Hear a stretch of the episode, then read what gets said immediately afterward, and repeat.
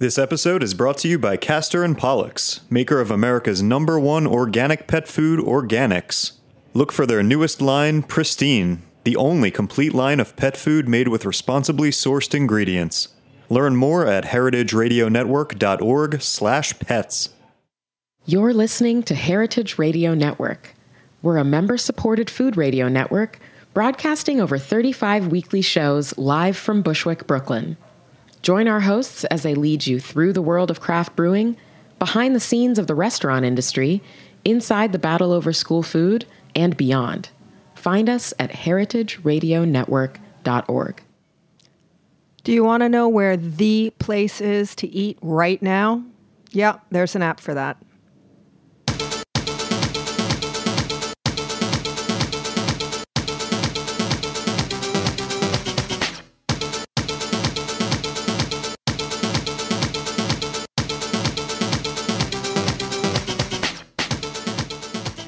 Hello, hello, Heritage Radio Network listeners tuning in from 65 countries around the world, about a million listens a month.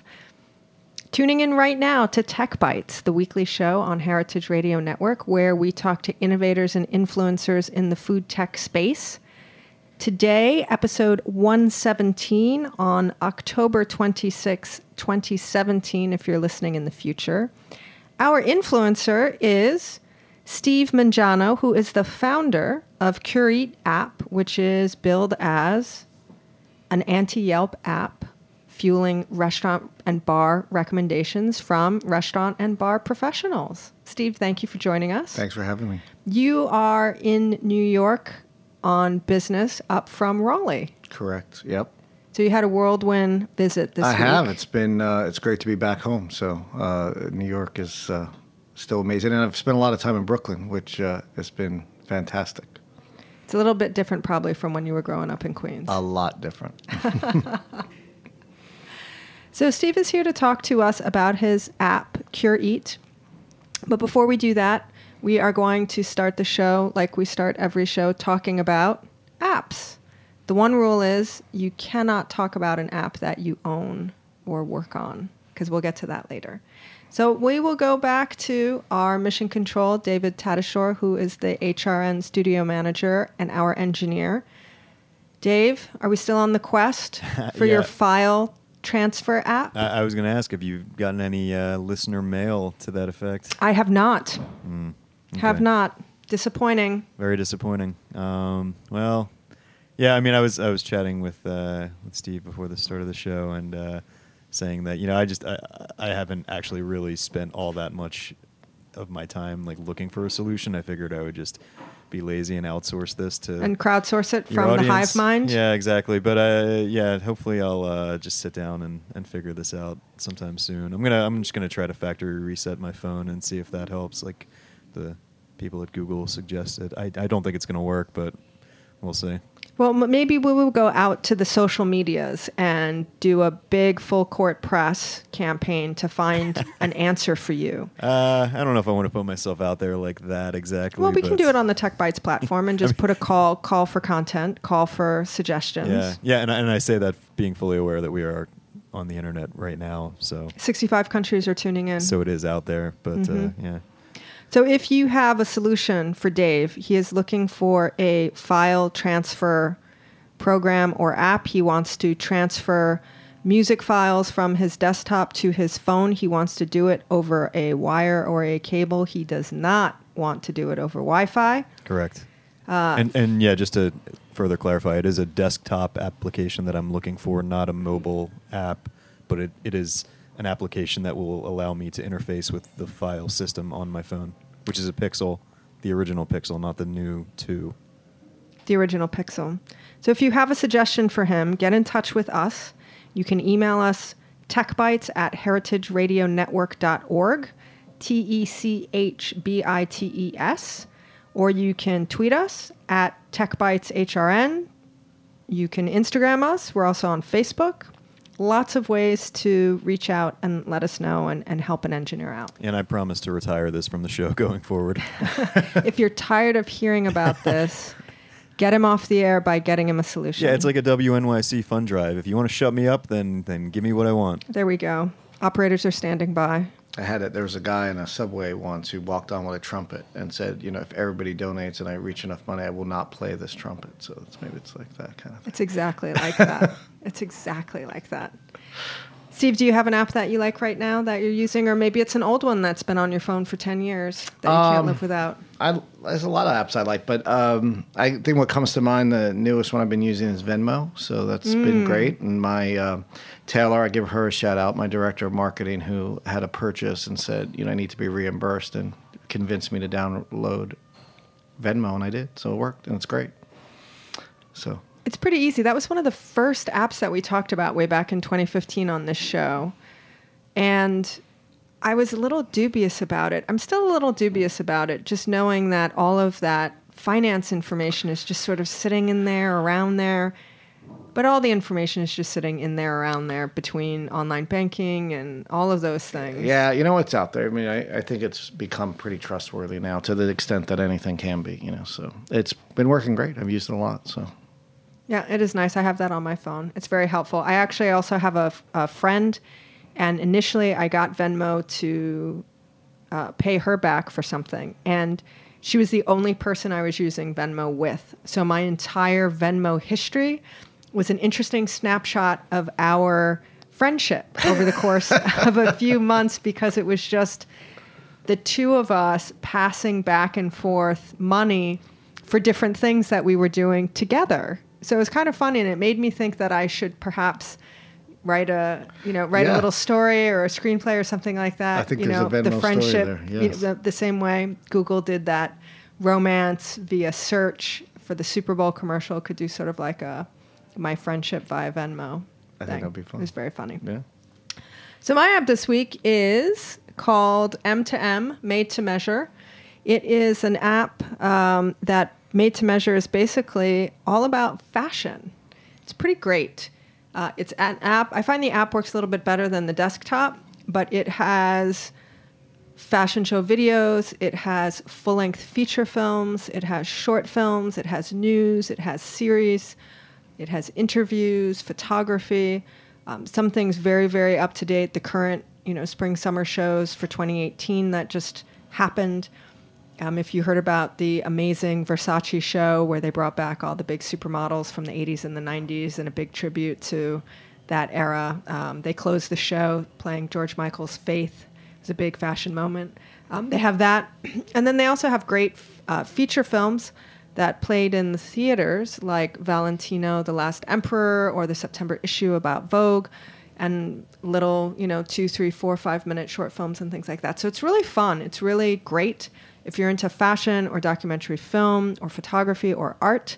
Um, it's good and it's free, which I, I haven't been able to figure out how they make any money providing all this amazing content, especially the films for free, but it's pretty great. It sounds great. Yeah. So if you're into it, M to M, I totally recommend it. And um, you download it, you can be watching watching a movie before the end of the show. we have a great uh, fashion exhibit coming up in the North Carolina Museum of Art. So Oh, what's um, that about? Uh, it's uh, kind of history of fashion around uh, ebony, um, and um, so there's a, a lot of events they're doing around it, and um, you know a lot of fashion icons they're bringing in. So it's pretty pretty exciting. Okay, well, if you're planning a trip to the South or maybe looking for a good reason to, check it out. So, Steve Mangano is here, founder of Cure Eat app, as we discussed before. Curate, create, and eat. We've done a lot of shows on restaurant recommendation apps over the past two and a half years. Um, everyone wants to know where the best places, where the hot places, where the good places, especially in a place like New York City where there are, you know, upwards of 30, 35,000 places called restaurants. Everybody dislikes Yelp for the most part, or at least that's what people say, although you wonder who the, you know, something like 28 million mobile users are. I think everybody dislikes it, but they use it, and there's there is some stickiness factor there. So um, you know, can um, we build an alternative? I don't know. So, as many app founders and as many just inventors and entrepreneurial types of people, they are typically uh, encountering a problem themselves and build something to solve their own problem. So, in your case, you travel and you were looking for how to find the best place where you were going. Yep. Uh, so basically, uh, you know, both from traveling uh, and being in the industry and around the industry and having friends in the industry. So I think I looked at it from both perspectives. You know, one, solving that problem of you know, going to a city and then coming back and someone go, "Did you check out so and so?" And I'm like, "No, I didn't know that restaurant was there." You know, just and using what was out there, using Yelp or whatever to to try to find it. And then everyone says, "Oh my God, I can't believe you missed going to Right. Roberta's Pizza and you were right you there." were a block oh away. Oh my gosh, Right, what's wrong with you? exactly. You missed it. Oh, Or maybe you should have traveled out all you know that far to go there. You know that kind of thing.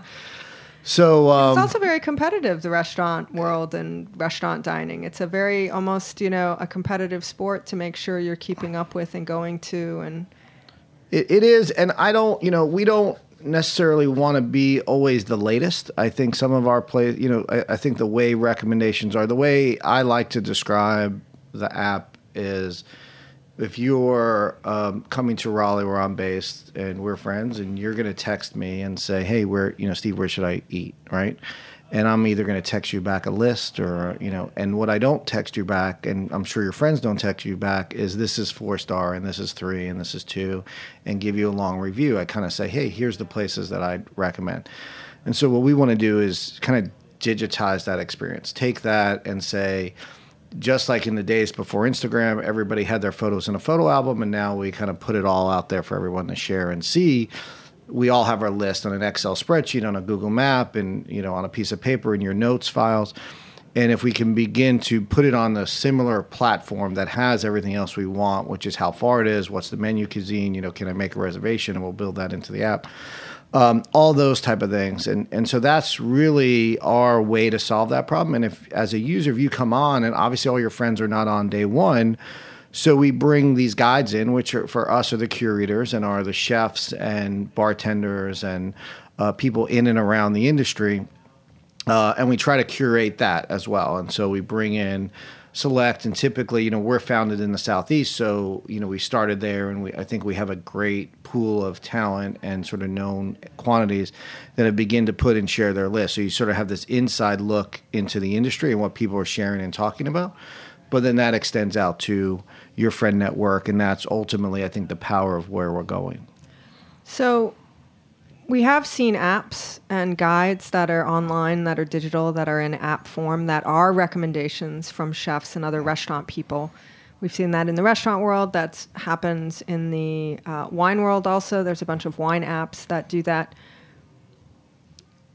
Make the case for why you're doing this better than anyone else. It's a very, very crowded space. Yeah. And similarly, everyone has the same type of argument in terms of, I mean, it basically boils down to Yelp has volume, they're strangers, there's a lot of extenuating circumstances with there. You want people that you making recommendations for you that you trust, and you either trust them because they're an individual that you know, they're a friend of yours, or they're an individual that you recognize as being an expert chef, bartender mm-hmm. um, that's basically the storyline. So what sets what sets this apart from, you know, any of the other apps that you know have even been on this show? So you know, one, and I've I've listened to your show, so I, I sort of know some of that. And you made a statement not too long ago where you said, you know, it's content, right? Yes. So who has the content, and is that content strong, and is the experience within the app good and navigable and gives the user what they want. And and I think we win and are starting to win on both of those. We we've taken the tack that, you know, we're in Raleigh, so let's say uh, you know, prominent chef we have down there is Ashley Christensen, right? And I think most other people's approach is, well, we want to know where Ashley Christensen eats in Raleigh, right? That's great and i think that's good information to have and, and that's in there right? But what's really also exciting is ashley christensen has her list of where she eats in nashville and where she eats in new orleans and new york and we aggregate that data. So not only do you have ashley christensen list but you have barbara lynch and you have chris shepard and you have scott crawford and katie button and you start to bring all those in and we're seeing all that talent come in. And so we begin to aggregate that. So now you can dive deep on a single user or single chef that you really respect and want to know and take that list and go with it. Or you can aggregate that content amongst all those chefs and culinary talent and all your friends and really look at it. And we try to strip it down to just really what you know what I describe as cutting through that clutter right? It's sometimes we're getting so much information it's hard to make that right. decision It's not helpful. There's too much information. Exactly. So we we allow you to kind of you can go deep and have a fun time with that, or you can just kind of look at it at a high level and say, oh, great. Five of the curators like this place. It's probably pretty darn good. Let me go. And Roberta's is a good example where if you're in this area right now, we have ten. You know, we only have two two New York curators, and there's already ten curators that have Roberta's on their list. So that begins to you know help direct, you know, someone that uh, our you know I obviously I want the core culinary user in there and the person that might read Eater and read, you know, listen to this podcast and, and, and all of that. But I think there's also this larger network of people, and I think that's where Yelp has been successful because it's the casual person who still wants to eat good, and we know that trend is continuing and all that. But we like we have an intern who's at UNC, and you know I talked to her, and, and she's like, "Oh, all my friends, we love to go out, blah blah blah." And I said, "Well, do you know this place? No. You know, have you heard of this chef? No.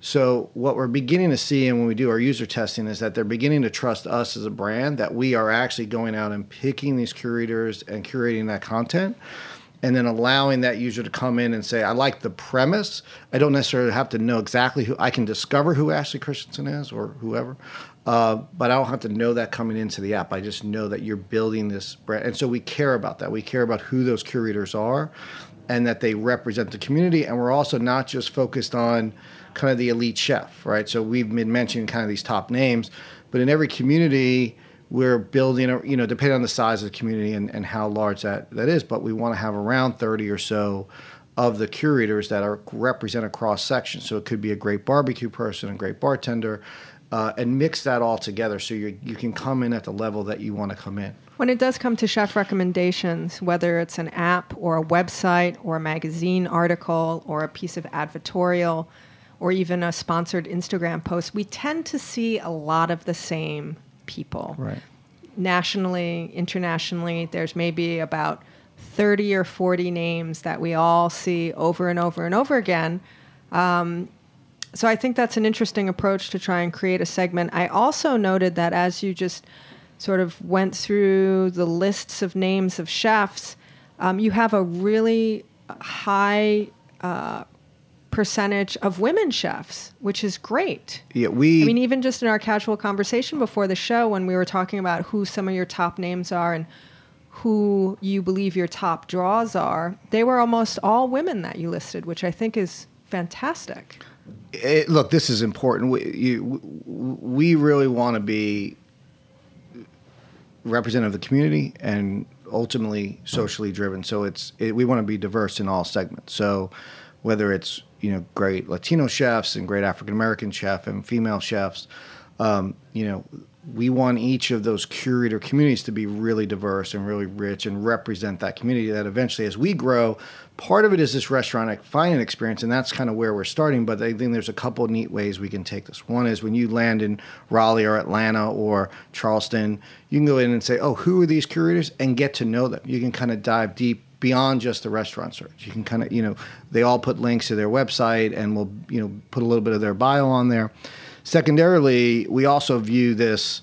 Um, we're starting to, to roll this out slowly, but there's a social component, right? So we want we what we want to do is um, we're we're just bringing in some aspect with No Kid Hungry, and so what we want to highlight are chefs that work with No Kid Hungry that are curators, and as we build that out, you can now say, well, not only do I want Italian at this price point, but I want to support chefs that are supporting organizations that I care about or that are doing it. And all, and there's such a huge amount of this industry. I mean, just look at what Jose Andres just did in Puerto Rico, right? And so how much these chefs give back and how can we get the consumer to stop going in and, and just sort of lambasting the one time they had a bad meal and kind of focus on this broader issue and, and begin to search um, you know, on a, on a, little more broader topics than this narrow topic of where can I get the latest, hottest, great Italian pasta meal or something. So to start um, making people aware of what restaurants are doing on a social and community level, and then hoping that people will connect the dots in that supporting uh, Restaurant by Jose Andres supports his ability to be in Puerto Rico for a month after the hurricane feeding. I think I saw a statistic come through my news feed that said he he's fe- he's made a million meals or something and more like than that. the Red Cross, right? More and than so, the, and so he's working directly with FEMA, the Red Cross right? and has been down there for four weeks and is It- doing an amazing, amazing service for people. Yeah, if any of your listeners haven't, I'm, I'm assuming they know that, but if they haven't, they should read about that. It's absolutely heroic. Um, and uh, I, I have been talking to some folks uh, at his organization, and um, it's interesting that they keep getting people keep stating them, even if they're contacting them for a different reason. Their next statement is, "Oh, I wish I was down there with Jose." So I think he's he's kind of captured this moment of um, you know, taking that celebrity chef and saying, you know, there's a way to really impact and do good and, you know, kind of get, and, and we need this now, right? We, we sort of need Right. this. There's, there's, let's get positive and let's figure out what we can do together to make a difference. Um, and that's really a lot of where I come from. And I think where the app comes from is it's not about talking about the places we didn't like or all this stuff. It's really just really focused on this kind of positive attributes and, and sharing that, that positivity. Um, and then another layer that we'll add in, and we're starting to roll out a little bit, is curated experiences. So it's kind of taking that offline then, and some of that Into, um, into the real life. into In the real life. So the ability to, uh, you know, interact either, you know, uh, know what events these folks at, uh, build specific events around it, um, and drive content also to um, the consumers that you know care about this, and you know. What I often describe is, you know, I have a lot of people or friends who live their lives. They're not obsessed with food or restaurants to the way I am, uh, but they care about it enough and would like to be able to pivot quickly and get information that they want.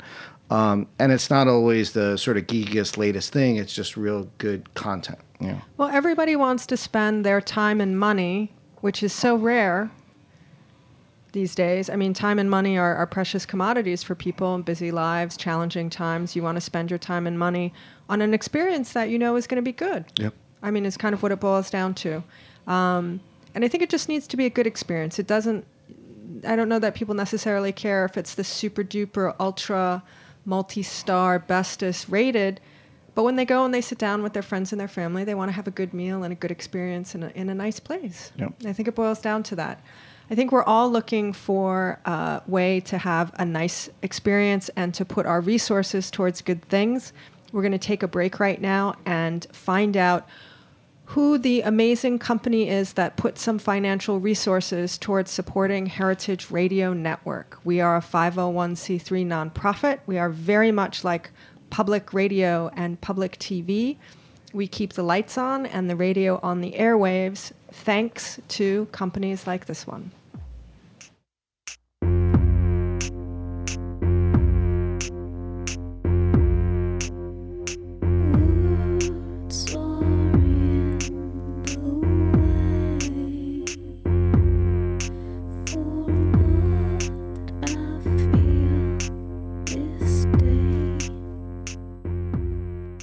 This episode is brought to you by Castor and Pollux, maker of America's number one organic pet food, Organix.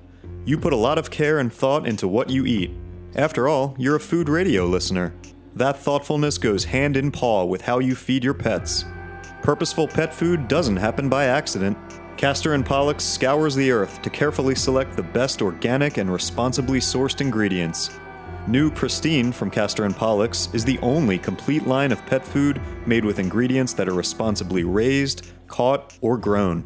Feed your dog or cat the new standard, like grass fed beef, wild caught fish, and vegetables grown without synthetic fertilizers or chemical pesticides. Pristine from Castor and Pollux. Purposeful pet food. Learn more at heritageradionetwork.org/pets.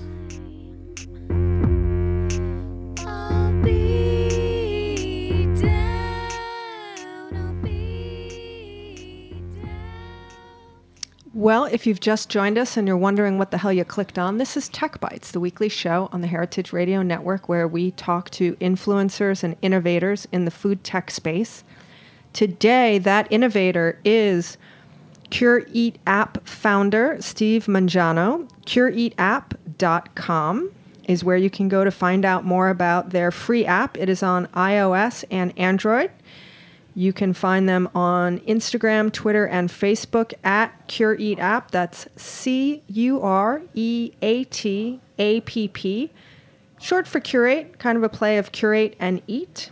Um, it's brand new. They just launched in January 2017. They are expanding across the country, and it is positive restaurant recommendations from chefs, bartenders, and food and beverage professionals. Um, if you want to follow Steve himself, you can follow him on Twitter at SB Mangano or SB Mangiano. They look different to me. M A N G A N O on Twitter and S B M A N G O on Instagram. Does that sound right? Should be SB Mango, right? SB Mango on think I- I Instagram. Correct. it, Yeah. Yeah. Yeah. So this is a problem a lot of people are trying to solve. It sounds like you have a couple of different layers that are differentiators for you, um, in that you are going to connect the sort of social outreach and social participation of restaurants into the app to sort of highlight those things, maybe to highlight, you know, that participation to customers so that they can help support restaurants as restaurants help support the communities. Are you going to expand to other groups beyond No Kid Hungry? Is this the first one? Are you going to Yes. Uh, have people yeah. make suggestions or Yeah, I, I think we'll we, we want to start slow and purposeful. So I think we will. We we that are. is not very tech eh, eh, entrepreneur eh. startup. Slow and purposeful is not something we hear a lot. We hear a lot of like fast and iterate and pivot and iterate more and more and Yeah. pitch. That's a very interesting point of view. Yeah, well, I, I think that particularly when you're dealing with uh, developing a, a curated set of things, uh, I think if you're just sort of going at it willy nilly and, and not purposeful, then you're not really building content. And a lot of what you described earlier, I think there there are a lot of apps that crowd the space that often are not around anymore. Or you know, someone just told me about an app. Oh, there's an app that I knew about, and I went and downloaded it just to check and it looks pretty much defunct you know so it there's there's things that um, you know we are trying to build for the long term and and have thought about who our curators are and and got their buy-in. And the same thing we'll do with nonprofits that you know impact the industry. And um, there's like anything else, there's a ton of nonprofits doing amazing things, and we can't possibly include all of them without being overly cluttered. Um, so we have to, you know, go with some obvious ones that we really respect and know we're doing great work and that the chefs support, um, and then we'll build around that. So, as a founder, you also have a slightly different point of view from the typical app startup founder. Um, many times, people are interested in getting tractions and numbers of downloads so that they can do their next round of funding. Um, many are hopeful to have an exit strategy in anywhere from two to five years and be bought and move on, or sell it and move on um, or people are looking at this as a almost uh, business school challenge. Can I disrupt an industry? Can I build something that has a little bit of flash and dash and then kind of move on? Um, and all those things are, you know, well and good in the world, and, and sometimes they work and sometimes they don't. But it, it sounds like you are not building this to have an exit strategy. Well, you know, I think everybody has, you know, maybe you have that in mind, but the exit strategy has to be able to, to use the word disrupt, right? So it has to be a sustainable entity, you know, that you're exiting to, um, there's a reason, right? It's not just the exit, but it's that you can, that acquire helps your business scale even further, you know, and it, and it has that value. I'd like to, you know, continue to grow and keep that value. I think we have some real, real directional, um, real direction that we're headed in, um, and some real impact. And you know, I think you know, uh, we we talked earlier. I, I do think Yelp is, uh, you know, kind of the elephant in in the room, and then and that everybody wants to go after, uh, but doesn't quite know how to do that. And um, you know, we we have to take a different tact and we have to take a longer view of that. That's the only way we're going to get there. Um, and and part of that is, uh, you know, continue to build features in there that meet the, what the user wants. Yeah. Do you think you take a different approach to this, possibly from other app startup founders, because you are a part of the restaurant industry? Oftentimes, we have people come into the food space and the restaurant space because they are diners at restaurants and they want to build a better restaurant experience for themselves as a customer or they have been reading all of the you know articles and papers and summaries about the crisis in the food distribution system or the food delivery system and they're going to solve it you know again like a like a b school problem but they're outside of the industry coming in and trying to learn about it and ultimately create something for the consumer side. Does your history and engagement and involvement in the industry itself perhaps give you a different way of treating these things I, you know, I'd like to think so. I mean, it's hard to always say answer that, you know, specifically, but um, when we were building the app, we, you know, part of my focus was how would the industry solve this problem? If if the problem is, and, and we've all seen it, you know, whether it's Anthony Bourdain or Andrew Zimmerman or whoever recently or the latest has gone off on Yelp. Um, then it's, South Park, the South famous Park, episode, right? So You're you can Not go Yelping. on, you can go on and on, right? And and so then, how as an industry would we solve that? And so part of that is the approach, uh, and it and one of our early criticisms. So we launched, and you know, there was an article in Raleigh, and someone emailed us and said, "Well, I would never use this app because if restaurants can't take criticism, they shouldn't be in business." And so I went back and said, I agree with you 100%. And it's not that the restaurants don't want criticism or they don't want us to be blasted out in the Yelposphere um, and not have an opportunity to correct it. Because what we used to do in the old days is tell the manager, let the restaurant know, tell your server, and give them an opportunity to improve it. Everybody has a bad day. We don't know the circumstance beyond that restaurant. And what I know from being a restaurateur, how hard it is to put that plate on that table, all the systems that have to happen. And so, what we built in the app is the restaurants and the restaurateurs that are listening. Please go download the app and claim your restaurant because you're on there. If you're not, let us know. But one one thing I didn't mention is we only have independent restaurants, so we don't have chains on there because our assumption is if you want to find find an Olive Garden, you can go to Google and find it better than us. What But do you have- def- what do you define as chain though? Just out of curiosity. yeah, so so right now we keep it broad. Um, so we don't have a hard line on saying. So let's say Shake- five restaurants or less, ten restaurants Yeah, or less. yeah, we don't- independently owned restaurant group. Yeah, Jose gen- Andres has a dozen. Yeah, places. so so generally what we try to focus on is if they're really a franchise model, right? And so if they're really that's their growth strategy is to So just not Shake Shack.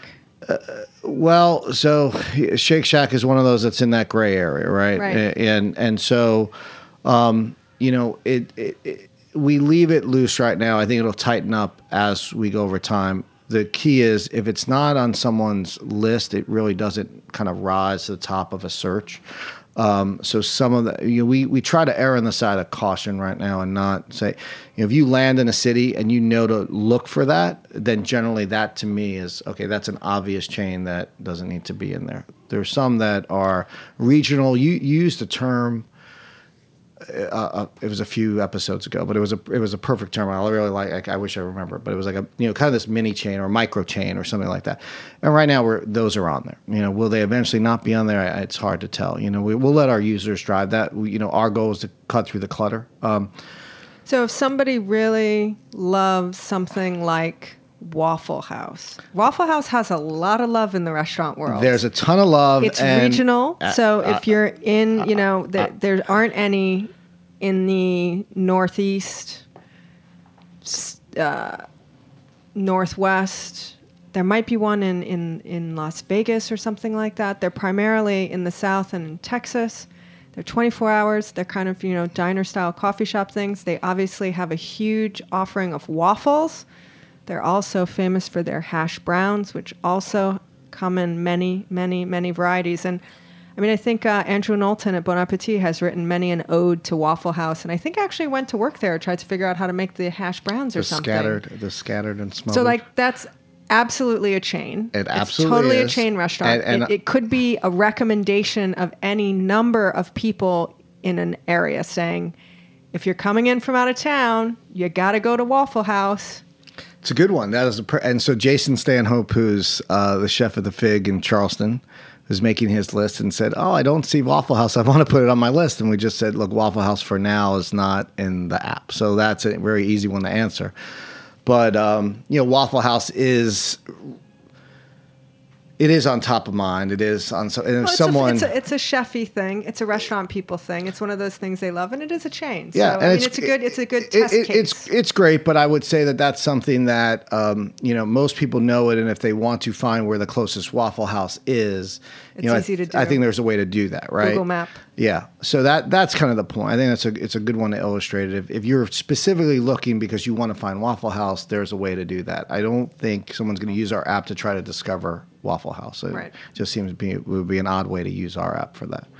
Um, so you know, you know, so we keep it, you know, fairly gray. You know, we don't we don't try to, you know, I, I want to help businesses grow, and I want to drive business to independent users, and I want to take that, you know, what I often describe as that Ruth Chris customer. Can we move them to an independent experience at the same price point? Can we move the Olive Garden customer to a similar experience at the same price point? Can they support local? Can we, you know, can put some value driven decisions in that? Can we be a voice for the independent restaurants? you know, I, I, what I always say is I'd, I'd shut the business down before we charge a restaurant or charge a curator. So we're not, uh, you know, again, a way we're different from Yelp and, and some others where we're not trying to build on the backs of the restaurants where I know the margins are low. And um, the other aspect I was going to is we have a feature in the app, and, and back to that uh, person that commented when we launched that that know, restaurants need to take criticism. So we have a feedback feature. So if a restaurant claims their page, first of all, they can control their image, so no one else is putting images on there. So if you go, um, you know, I often uh, uh, I'll, I'll pick on Ashley again, but she's she has a restaurant called Poole's Diner in Raleigh. She's added a description, put pictures of that she controls on there so you you know often people do decide based on pictures that's what they use yelp for but oftentimes those images are not good or they're uh, some half-eaten sandwich or something like that. So the restaurant can control that. And then there's a feedback button. So they can the user can hit that button and say yep everything was great. Thanks for you know an amazing meal. Or let them know you know with a really simple sort of down uh, thumbs down that service was bad or food was bad. And that gets emailed to the restaurant. And the and then the can, user can choose to yes I want a response back and the restaurant can give that back. So there are some venues for that. You know OpenTable does a little bit of that but we really it's part, part of that core. And again looking at Yelp and saying okay rather than complain out there give that restaurateur an opportunity to improve an opportunity to make that experience better for you. I think uh, to your point, we we've had some apps and services on the show which are feedback, customer mm-hmm. service, review services. And uniformly restaurants say they absolutely want that feedback because they want to make the best experience possible. That's why they open restaurants. I think the thing people object to most is the public thrashing yes and then the sort of pile on, almost mob mentality. I think the other thing that they object to is that now, with Yelp and all these other online forums, there absolutely is the type of person who is using these forums the same way you would use Twitter or sending a complaint letter to any business just as a as a systematic protocol to get stuff to get a free this, to get a free that, to get an upgrade, to get a something, to get a something. So, and it's a small percentage, but it's a it's it's active enough that you know sometimes restaurants you know they they pay very close attention to things especially if it's a small restaurant you would know if somebody went crazy in your dining room on a thursday night if you only have 40 seats so if stories don't match and things like that, the, the restaurant is going to always bear, you know, the brunt of any negative commentary, whether it's accurate or not. And the motivation of the commenter is not always, you know, Sincere, genuine or yep. sincere. It's it's often motivated by wanting to get something specific. And and I think that that's why you know, look. I, I'm hoping obviously that we're the one that succeed, but I think there needs to be a new conversation out there. There needs to be an app like ours, and you know, if it's someone that's doing something similar and the public latches onto them, great. You know, all power to them. Um, you know, we're trying to build that interface that will reach a more mass audience. You know, it probably won't be all the masses, but Uh, if we can take some of those millions of users and get some over using a more positive platform and become a, a more ubiquitous state. And you know what I always argue is, you know, what does a rating system mean? You know, mostly everyone is a four on Yelp or anything else, you know, and when I talk to people, they're like, oh, well, I know, you know, a strategy. I take out the highest one and the lowest one, and then I have this in my head algorithm, and that's how I figure out where to go. And that's, you know, to me, that's all BS. That's all, you know, these arbitrary, we've gotten That trained person's on like a rocket scientist. Yeah. If they can do algorithms in their Right. head. so, but that, and then A human computer. you know, or I read the review and I've read, you know, and I can tell which ones are doing good reviews and not. And you know, that, and that may be true. I'm not, you know, going to deny that, but it's. I, I just think that we've gotten trained on a system of ratings and reviews that, um, you know, are not don't have any true scale, are not really based on anything. And I think I just, you know, but personally, I think there's an easier and better way to do that. So. Plus, then what happens is if you're really serious about the other reviews anyway, you have to follow any reviewer or guidebook or entity for a little while and figure out if they resonate with your taste because the mm. reviewer or the guidebook may not be aligned with your point of view. What I what I always used to do back in the day when you would go to the bookstore and you would buy a travel guide book to go visit another country or another city, I would go and I would look at the offerings for the city I was going to, and then I would read the New York City version because I know New York City and I know what I like and I know what I don't like. So I would read the New York City version and see if they if they got it right. And mm-hmm. sometimes they get it right and sometimes they don't. But if I agreed with what the New York book said, then I would buy the book for, you know, Kyoto or Boston or whatever it was because that's the only way I could figure it out. Yeah. So I think also the, The knowing who the personal entity is Yep. of the chef or the bartender and having some baseline around what their point of view is, you can see if you line up with them. I, I think that's right. And I think we take that approach that, you know, I really like this particular person's style or, Or I like their restaurant. restaurant. or their restaurant. And how do I align a- around there? And we aggregate that. And we also try to make it simple because I think what you just described and, and what I described is there's a lot of time and effort in there. And there are some users that are really able to do that. But that may be the user that's you know reading every issue of Bon Appetit and following Eater really closely, and that's great. I mean, those are amazing sources, right? And their the research, the the reporting, and all that is fantastic. But that's not every user, and if we really want to begin to change that conversation, what I want is those core users like that.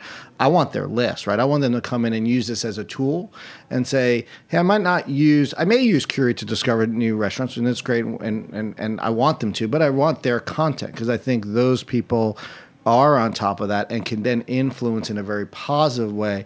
And oftentimes, those are not people that are on Yelp today, right? They're not writing reviews in there. There's a group of people Yeah. that are, I'm not on Yelp. Yeah. And I never look at it. I never use it. I don't. But you probably have an all. amazing list that you share, and your people and people go to you and say, People "Where do you go?" ask. Right. So People you always so, ask. So come on, make your list, and you can forward the list. You can share those lists. So we have a lot of those tools built in there, and those that needs to live somewhere, right? Those lists. So this is an opportunity to sort of.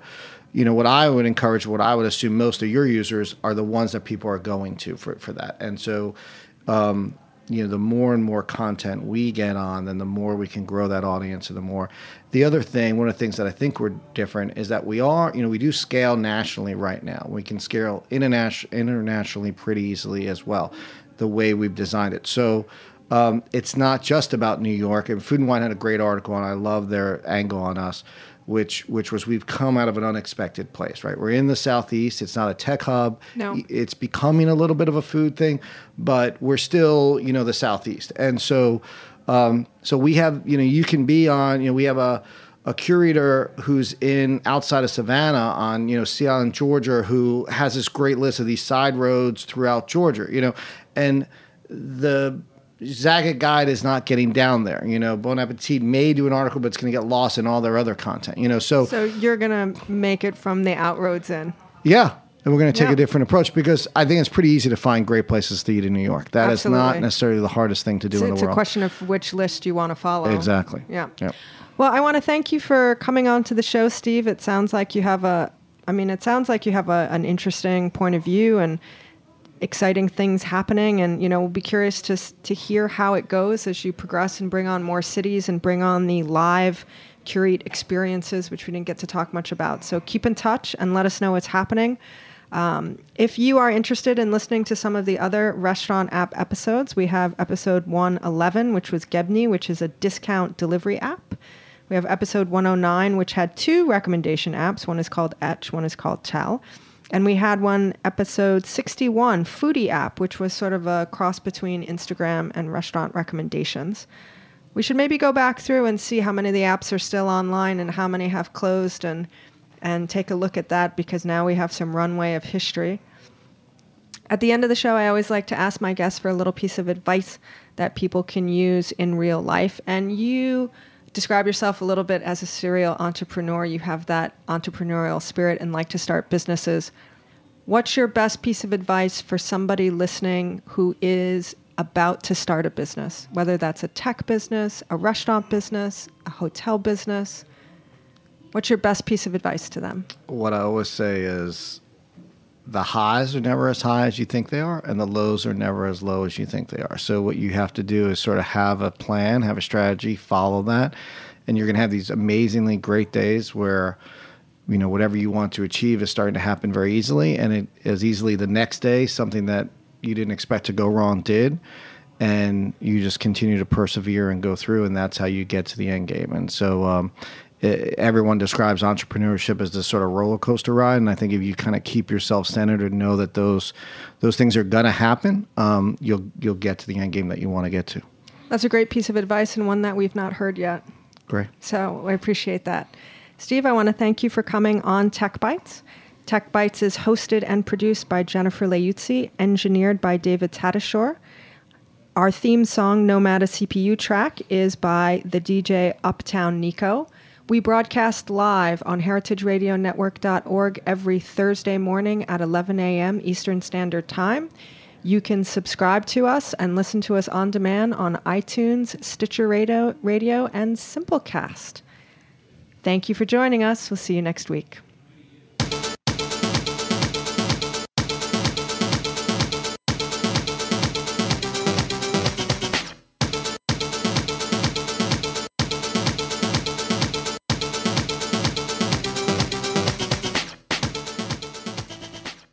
Thanks for listening to Heritage Radio Network, food radio supported by you. For our freshest content and to hear about exclusive events, subscribe to our newsletter. Enter your email at the bottom of our website, heritageradionetwork.org. Connect with us on Facebook, Instagram, and Twitter at heritage underscore radio. Heritage Radio Network is a nonprofit organization driving conversations to make the world a better, fairer, more delicious place. And we couldn't do it without support from listeners like you. Want to be a part of the food world's most innovative community? Rate the shows you like, tell your friends, and please join our community by becoming a member. Just click on the beating heart at the top right of our homepage. Thanks for listening.